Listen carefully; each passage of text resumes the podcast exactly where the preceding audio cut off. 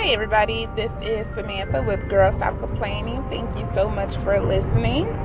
Today, I just want to talk quickly about something that's been on my mind, um, which was prompted from a conversation that I had with someone this week. And it is, of course, in regards to complaining, but it's also um, what are you going to do?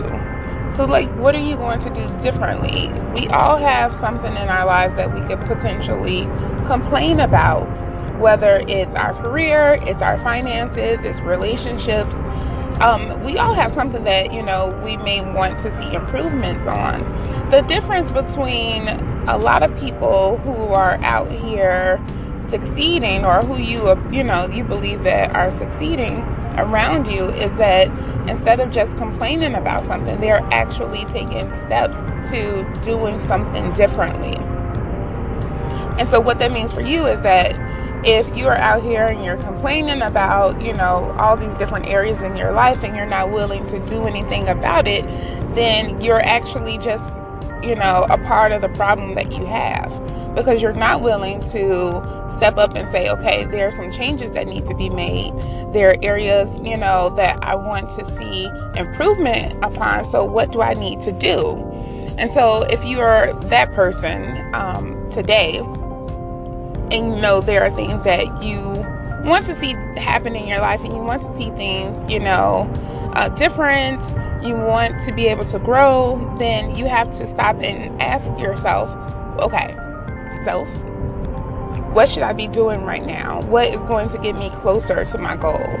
What is going to make me happy? How can I improve in this area? So let's just take career advancement um, as an example.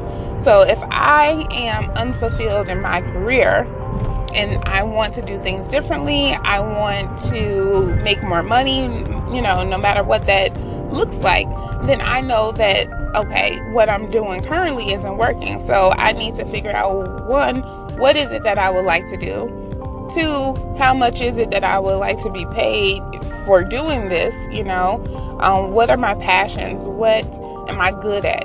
What would I enjoy doing? Or what's this idea that you have? And so when you have this idea, of what that looks like, then you need to sit down and come up with a, a plan as to finding those opportunities for yourself.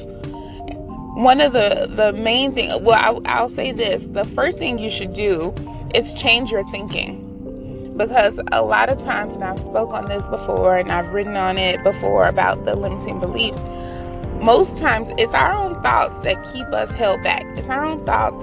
It's those beliefs that we have that keep us from moving forward because we're either being negative, we're creating this false narrative in our mind about why we can't do something or why something's so difficult or why it won't work or you know maybe you've tried in the past and you weren't as successful as you would have liked to be and so now you look at any future endeavors as, you know, the same way that you won't be success- successful and it won't work when you don't know that.